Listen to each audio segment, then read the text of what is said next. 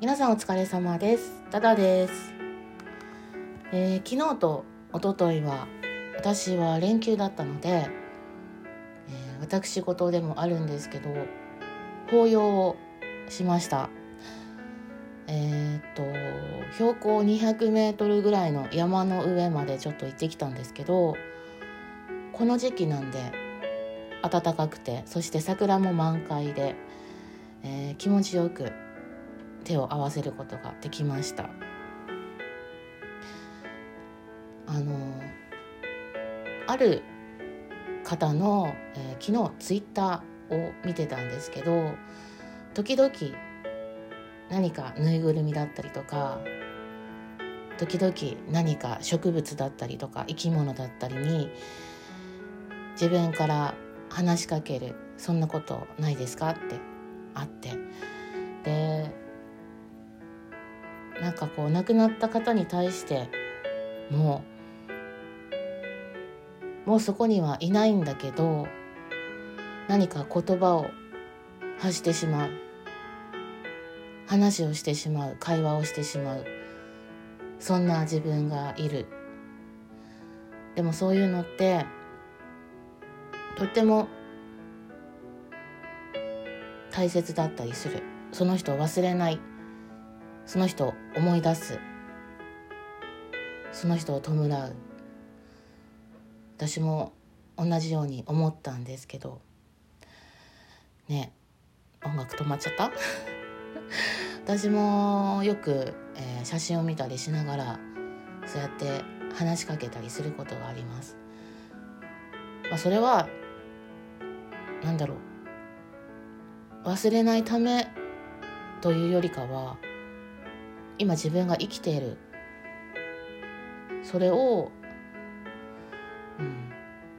ありがたいなと思ったりとか自分自身に語りかけるようなことをあえてなんかそういった写真や、えー植物だったりに置き換えてというか対話してる感じで、えー自分に問いかけてるようなそんな時間なのかなと思ったりもするんですけどもはい。そして、えーっと昨日はねあのその後に出雲の方に足を運びまして久々に行ってきました。稲佐の浜。出雲大社にほど近い場所にある、えー砂浜そして海なんですけど、まあ、出雲といえば皆さん出雲大社で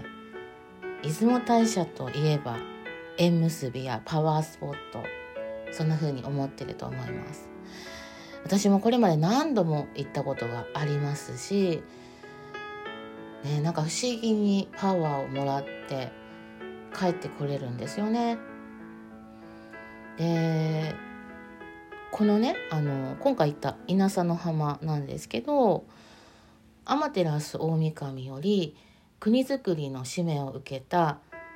武見和地が大国主の神と対面した場所なんです。で旧暦の10月の10日には出雲大社に集まる全国の神々がこの浜から出雲へ上陸すると伝えられ今なお神迎えの神事が行われる出雲のパワースポットの一つです。あの縁結び大祭というのがねあるんですけども私も過去に参加したことがあります。全国の神様が出雲大社に集まる期間があるんですね。この期間を出雲では神有月というふうに言ってます。全国的には神奈月と言うんですけど10月をそんなこともあって本当に、ね、目には見えない、えー何かをねこう感じる、うん、そんなねあの場所です。でこの浜なんですけど冬は日本海なので荒れ狂う日本海の厳しさが感じられるんですけど夏とか穏やかな、え表情を見せるね。その夏と冬との表情の違いというのも